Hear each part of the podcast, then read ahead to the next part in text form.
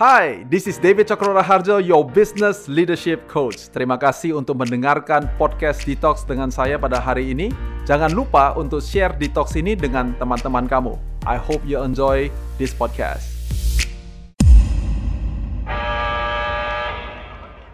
Let's welcome Davey. Hi Davey, how are you? What's up? I'm all good. Yes, so good. Oke, okay, langsung aja nih kita ke pertanyaan yang pertama. David, ada yang bertanya nih ceritanya. Um, nah, sekarang kan ini kan dunia kan sudah di dunia modernisasi yang baru ya, teknologi udah canggih, semua um, perkembangan-perkembangan udah sangat maju banget gitu kan. Dan ada yang bilang bahwa saya mencoba cara-cara baru dalam mengadaptasi dan melakukan um, bisnis saya nih. Tapi somehow cara-cara yang lama justru yang works instead of cara-cara yang baru. Nah, menanggapi hal seperti itu, gimana David?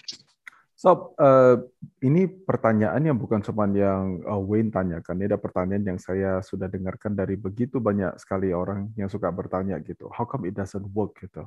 And a lot of people, sebagai contohnya, you use maybe Google Calendar atau mungkin menggunakan uh, Apple punya kalender, you know, you use a lot of this digital calendar. Tapi masalahnya adalah banyak orang yang nggak tahu kenapa Google Calendar itu dilahirkan.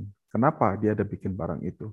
Alright, uh, contoh lain lagi, contohnya kalian memiliki uh, storage untuk data-data kalian, baik dengan Google, Amazon, atau perusahaan-perusahaan yang lain, OneDrive, dan things like that.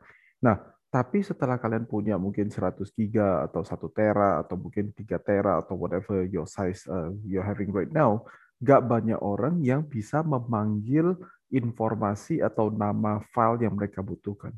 So you see, the thing is not it's not in the new style, it's not about the new technology. Itu bukan cerita tentang modernisasi barusan Wayne bilang. Ini berhubungan dengan cara lamanya yang memberitahukan kepada kita kenapa ada cara barunya. Jadi cara barunya ini merupakan turunan, merupakan turunan daripada cara-cara lama yang mungkin tidak terlalu efektif. I give you an example. Uh, pada saat saya masih kecil, saya mungkin umur 10 tahun, 11 tahun, saya punya uh, satu lembar kertas di mana ada kotak-kotaknya dari hari Senin sampai hari Minggu, dan kemudian dari jam 5 pagi sampai jam 7 malam, di mana kemudian saya mengisi kalender itu. Si banyak orang ngikutinnya selalunya adalah ya sekolah ada apa ya seperti apa aja. But the thing with me adalah saya sudah berpikir tentang selama satu tahun ajaran itu saya mau ngapain. Dan karena itu kalendernya terus berubah. Nah, menggunakan kertas, saya mengatur waktu saya selama 52 minggu. Yang dulunya pakai pen, sekarang pakai kertas supaya bisa diganti-ganti.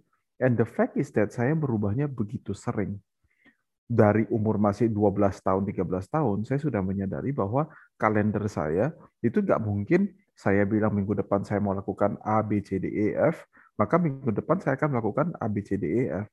Akan lebih sering terjadinya adalah saya rencananya mau lakukan A, B, C, D, E, F, tapi saya lakukannya mungkin cuma A, C, dan D. B, E, dan F-nya nggak kejadian. Karena itu saya mesti merubah, saya mesti melakukan sesuatu yang berbeda.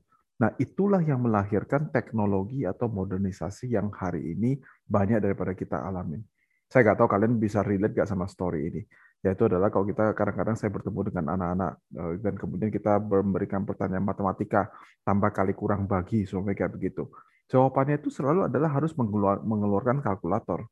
Kalkulator merupakan cara baru, ya kan? Tetapi ada pemikiran yang mendasar di belakangnya. And more importantly behind that, yaitu adalah pertanyaan yang ditanyakan harus dimengerti terlebih dahulu.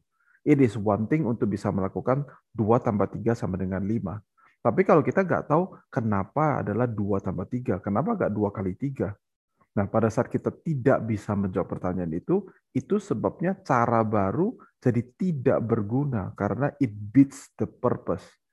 Tujuannya jelas, tujuannya adalah untuk apa? Itu sebabnya jangan heran kalau kalian bertemu dengan orang yang mungkin lebih tua dari kalian, orang-orang yang kelihatannya teknologinya atau SOP-nya atau whatever it is yang kalian sedang lagi bicarakan, kelihatannya lebih kuno, kelihatannya lebih tua. Tapi ternyata mereka lebih cepat selesaikannya. Di bisnis keluarga saya, ibu saya adalah orang yang ngurusin accounting, ngurusin keuangan, itu literally masih pakai ledger. Jadi masih pakai buku pakai buku, ditulis. Ada komputernya nggak? Ada. Ada Excelnya nggak? Ada. Tapi ternyata my mom punya approach ternyata lebih efektif, lebih efisien, lebih menjawab kebutuhan kantor daripada yang sudah pakai teknologi yang canggih-canggih, yang sudah automate, sudah ini, sudah itu. Nah, si, you cara lama itu tidak selalu lebih jelek daripada cara yang baru. There is this uh, uh, saying ya dari satu orang namanya Houdini. Kalau kalian tahu ya H O U D I N I Houdini. Houdini itu adalah seorang pesulap gitu ya, ilusionis gitu. Dan dia suka bilang begini, dia bilang adalah um, cara lama yang dilakukan dengan benar itu lebih berguna daripada cara baru yang tidak memberikan efek apa-apa saja. Kalau kalian pernah ketemu sama tukang sulap gitu ya, tukang sulap itu sebetulnya antara tukang sulap A, B, C, D, E, F, mereka semuanya memberikan sulap yang sama. The, the kuncinya bukan kepada bagaimana apakah setiap kali ketemu dia bisa memberikan sulapan yang baru lagi. It's actually not true. Sebenarnya dia hanya memberikan cara yang lama. It is sulapan yang sama, ilusi yang sama, tapi this is well done, is well executed.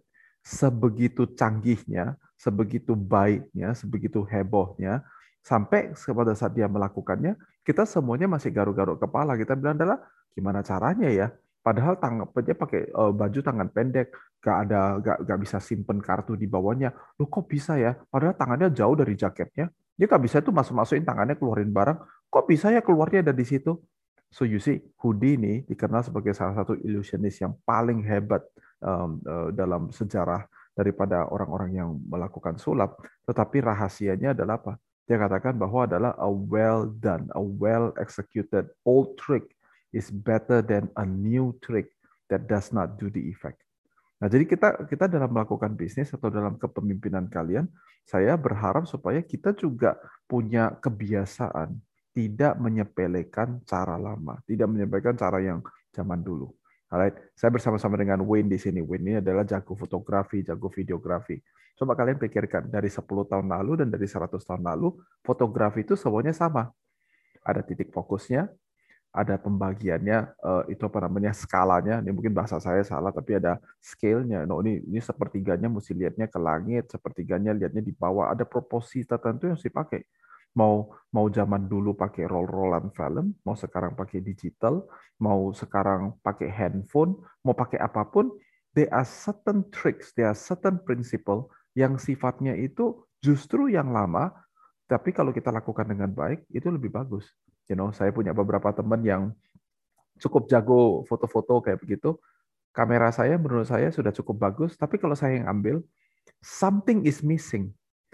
Tapi orang-orang ini bukan karena handphonenya yang bagus, bukan karena kameranya yang bagus. Tentu itu juga memiliki satu andil yang sangat besar untuk bagaimana caranya mengambil sebuah foto yang bagus. Tetapi ada angle tertentu, ada cara-cara yang universal, cara-cara lama yang karena dia lakukan dengan baik, makanya dia bisa menghasilkan foto-foto yang bagus juga gitu. Nah, sekarang ada tiga hal seperti biasanya yang saya mau sampaikan untuk bercerita tentang this well done old tricks itu seperti apa. Menurut saya ada tiga paling sedikit yang kita perlu perhatikan. Yang pertama adalah excellence. Excellence merupakan trik lama dari zaman dulu, dari zaman dulu, zaman dulu. Terserah kalian sukanya apa. Eh, suka bola basket, itu excellence orang-orang yang excellence yang memenangkan pertandingan. Kalian sukanya apa bulu tangkis? Sama pemain bulu tangkis yang excellent yang menyelesaikan pertandingan itu. Mau apa? Berenang sama, tukang masak sama, mau apa lagi? Eh, eh, pengusaha sama, orang-orang yang sukses di bidang mereka semuanya adalah orang-orang yang excellent. Orang-orang yang excellent memiliki tiga hal kesamaannya. Yang pertama, yaitu adalah mereka adalah orang-orang yang profesional di bidangnya mereka. Mereka nggak cuma bilang adalah saya kepingin jualan uh, headset, bukan kepingin. Mereka adalah profesional penjual headset. Kalau semuanya lagi ditanyakan, mereka tahu segala sesuatu yang berhubungan dengan headset itu. Kadang-kadang saya ketemu dengan pengusaha, actually hari ini saya bertemu dengan beberapa pengusaha yang masih muda-muda, dan cukup eh, menarik pada saat saya bertanya tentang Bagaimana caranya kamu bikin contohnya jual headset? Gimana caranya kamu jual headset ini? Apa beda headset ini dengan headset yang lain, merek B, C, D, dan E? Mereka banyak sekali yang tidak bisa menjelaskan apa bedanya headset yang dia jual dengan headsetnya orang lain. Apa yang membedakan makanan kamu dengan makanannya orang lain? Kalau kita tidak bisa membeda-bedakan, kita tidak bisa menjelaskan, artinya Anda amatir. Anda bukan seorang yang profesional di bidang itu. Excellence is built through your professionalism. Jadi kalau saya memang ada di bidang ini, saya mengerti bidang saya. Itu baru namanya adalah orang yang excellence. Yang kedua, orang-orang yang excellence itu juga adalah orang-orang yang passionate, orang-orang yang punya hati yang membara-bara, antusiasme yang besar untuk apa yang sedang mereka kerjakan. Gak asbun, cuman sekedar I'm just doing my job. Enggak, tapi dia punya satu api, dia punya satu uh, uh, excitement untuk bercerita tentang bisnis dia, pekerjaan dia, atau tim dia, atau whatever it is that they do in their life. Dan yang ketiga tentu orang yang excellent juga bersamaannya adalah mereka memiliki perseverance yang tinggi. Mereka tahu kapan untuk tetap push, kapan untuk tidak give up, karena mereka tahu bahwa adalah ini adalah supaya kita bisa memberikan yang terbaik. Nah, selama 12 bulan eh, pandemi COVID-19 ini, simple questions, what have you been doing? Ada orang yang langsung tukar bisnis, langsung tutup bisnis, langsung berubah haluan and all those things. Bukan berarti itu tidak boleh, tetapi orang yang excellent adalah orang-orang yang mencari alasan untuk bisa terus maju, untuk bisa terus berkembang. Mungkin pendapatannya harus menurun, tapi instead of free fall turun 80%, dia turunnya semuanya 30% atau 10%. Nah, ini adalah contoh-contoh daripada orang-orang yang excellent. And excellent is an old trick. It's not gak harus cuma duduk sama David. Tentu saya adalah satu topik besar yang saya coba untuk betul-betul saya godok supaya kalian bisa pelajari dengan gampang. But the reality is, excellent is an old trick. Kalau kalian excellent, it will beat any type of new tricks, new technology, new approach. Itu akan lebih bagus dan lebih baik untuk bisa dinikmati oleh semua orang. Itu yang pertama. Yang kedua, uh, you know what is the best uh, old trick? Yaitu adalah integritas. Integritas itu adalah sesuatu yang tidak dibeli oleh uang. Integritas adalah sesuatu yang saya percayai, saya hidupi.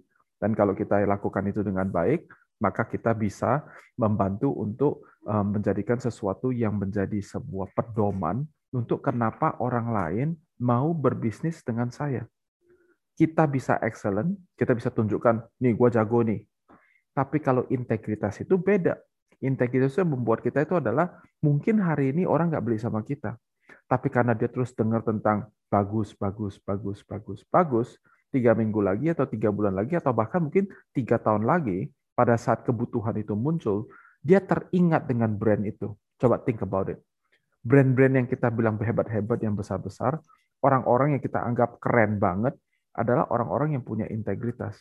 Karena whether on a high or on a low, we know what to expect daripada orang ini atau dari brand itu. Walaupun mungkin kita nggak pernah pakai barangnya, tapi integritas daripada brand itu, sumamanya dia adalah penjual cangkir seperti ini. Dia terus ada di bidang itu. Gak tiba-tiba tiba muncul jual kabel sebagai contohnya. Nanti ada apa lagi? Dia jual apa? Jual coklat. Nanti ada apa lagi? Jual tisu. Nanti apa lagi? Jual laptop, jual ini. Dia tidak ada integritas. Perusahaan yang dia tahu ada di bidangnya dan dia terus ada di situ, dia memiliki integritas. Bahkan untuk orang-orang yang belum pernah beli daripada dia pun, dia tahu bahwa satu hari kalau seumpamanya kita akan lakukan sesuatu, kalau kita butuh cangkir, kita tahu kita bisa pergi ke perusahaan itu. Why is that? Because it is an old trick called integrity. Itulah pentingnya integrity. Dalam karir kalian secara pribadi, mungkin nama yang kalian lebih nyambung adalah namanya adalah reputasi. Image atau kita bilang brand uh, brand image zaman sekarang kayak gitu. That is called integrity. Itu adalah old trick kedua. If you play it well, you're gonna do great things in your life. Dan yang ketiga adalah purpose. Pada akhirnya, the oldest trick in the book adalah purpose. Yaitu adalah bagaimana pada saat orang kalau ketemu sama kita, lebih daripada sebuah reputasi, lebih daripada sebuah branding, if you may, lebih daripada hanya sebuah integritas, ada sesuatu yang lebih tinggi, yang lebih besar. Purpose itu adalah orang yang tahu bahwa adalah, oh, si Wayne itu mau pergi ke Bali kita tahu dia arahannya pergi ke sana. Sehingga kita nggak perlu meragukan. Dan this is the oldest trick in the book because it's beyond hanya sekedar sebuah branding. Ini bertemu dengan sesuatu yang adanya di dalamnya kita. Jadi artinya hari ini ketemu sama A, ngomongnya juga ya cuman X itu aja. Ketemu sama B, ngomongnya juga X. Ketemu sama C, ketemunya juga itu. Kenapa? Karena orang yang punya purpose, Seperti seperti kalau kalian naik sebuah kereta api atau naik sebuah pesawat, kalau dia lagi pergi ke timur, ya dia cuma mengarah ke timur saja. Dia nggak mencoba untuk sebentar coba-coba pikir adalah, wah habis ini mau ke mana ya? Habis ini mau ke mana ya? Nah ini kalau kita sudah kalau kita sudah orang yang sudah punya purpose itu, dia memiliki sebuah sense of direction. Ada sebuah uh, rasa gitu. Ini kita mau perginya ke arah yang ke mana? Udah gak lagi jadi orang yang uh, se, uh, kayaknya kesannya itu plain plan, kesannya itu gak punya arahan kehidupan. And purpose, whether you believe it or not, itulah yang membuat orang itu nempel sama kita. Itu yang membuat orang itu mau ada di sekitar kita. Dan purpose, this is why this trick is very important. Purpose itu membuat orang-orang yang sejenis ngumpul di tempat yang sama. Orang-orang yang sebagai contohnya semuanya kepinginannya adalah cari uang 10 eh, miliar sebagai contohnya. Guess what? If that's your purpose, you're gonna be dikelilingi sama orang-orang yang sama. Tapi kalau purpose-nya kita adalah cuma sekedar gak mau rugi, oke, okay? gak mau kalah. Yang paling penting kita gak boleh kalah, gak boleh gagal, gak boleh rugi sebagai contohnya. That's your purpose, right? Let me tell you, the people that will be around you juga adalah orang-orang yang sama. Jangan heran kalau kemudian setiap hari kita punya trik yang baru, kita punya teknologi yang baru, tapi bisnisnya cuma on survival mode doang. Nggak bisa naik ke kelas berikutnya. You know why? Because your purpose itu adalah destiny. Kita udah bilang, gue mau ke Bali, atau gue mau pergi ke Aceh. Udah jelas, mau pergi ke timur, atau mau pergi ke barat. That's it kalian akan bertemu dengan orang-orang yang sejenis. Orang-orang yang semuanya mau pergi ke Bali, atau semuanya mau pergi ke Aceh. Semuanya pergi ke timur, atau semuanya pergi ke barat. Semuanya cuma sekedar mau survival saja, atau semuanya adalah mau thriving. Itu semuanya ditentukan oleh purpose kita. Why do you do what you do? Dan yang terakhir, plus one untuk kita hari ini, saya mau introduce kata audience. Pertanyaan saya adalah, bahkan setelah Anda excellence di bidang kalian masing-masing. Kalian punya integritas di dalam kehidupan kalian.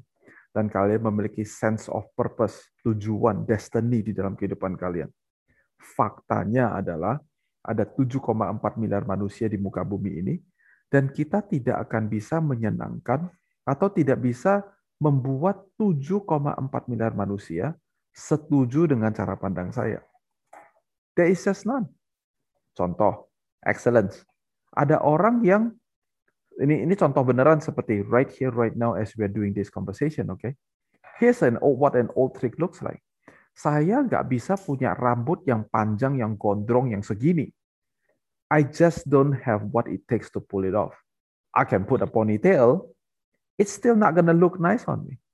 Jadi kagak bisa. Tahu gak kenapa gak bisa? Karena saya sudah pernah punya rambutnya yang tebel di tahun 80-an 90-an rambut tuh biasa tebel laki-laki gak gak gak gak apa namanya cepak-cepak segini gak no army cut and it looks ugly on me I not comfortable itu berhubungan dengan excellence I have to pakai pakaian yang sesuai dengan kita. Oke sekarang integritas. Integritas berarti apa? Over the years mulai dari kecil sampai sekarang.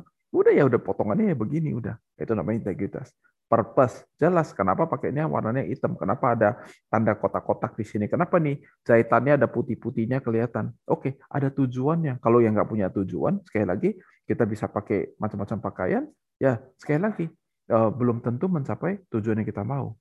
But after I know why I do what I do, after I understand why I stick with that, after I know kenapa saya melakukannya semuanya, the fact is gak semua orang akan setuju dengan cara pakaian saya tetap aja ada orang yang tidak setuju sama saya.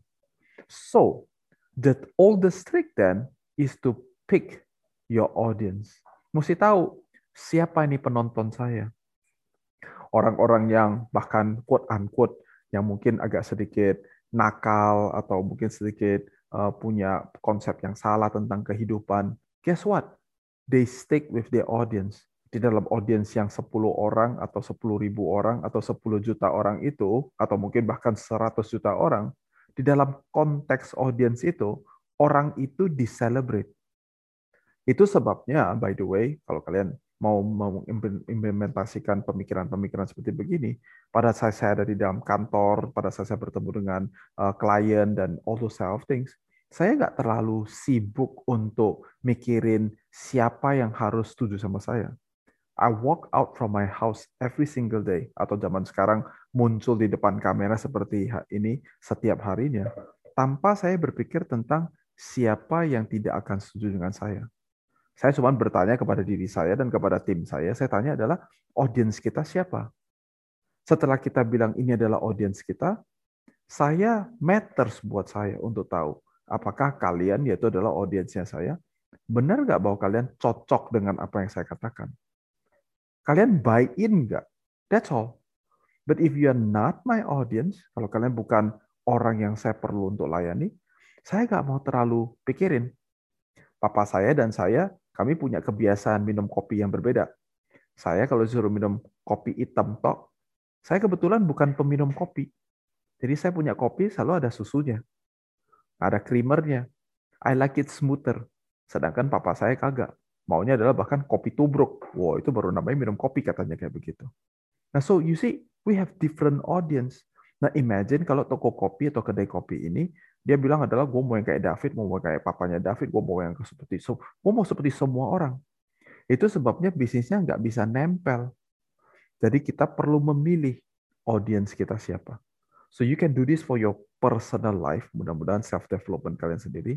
Kalian bisa lakukan ini dalam membangun tim kalian dan juga dalam kalian melayani customer kalian. Saya nggak bilang bahwa new way salah. I'm saying that nomor satu, you need to know kenapa yang new tricks ini ada. The new tricks merupakan abreviasi daripada the old tricks. And kalau kita bisa master old tricks, maka old tricks itu akan lebih berguna daripada the new tricks. Kalau sudah master the old trick, now start using the new tricks. Karena the new tricks tentu bisa menjangkau lebih besar dan lebih banyak daripada the old tricks. The old tricks tentu untuk orang yang lebih tua. Yang untuk yang baru-baru bagaimana? You need the new tricks. I hope this is useful for you all. Thank you for listening to Detox with David Chokro Raharjo. Please share this podcast to all social media that you have. Kalau kamu mau tahu lebih banyak tentang Coach DT, kamu bisa cek description box dari Detox ini atau go to our website di www.davidcokroraharjo.com. Dan jangan lupa untuk follow Instagram Coach Diti di @dtjokron.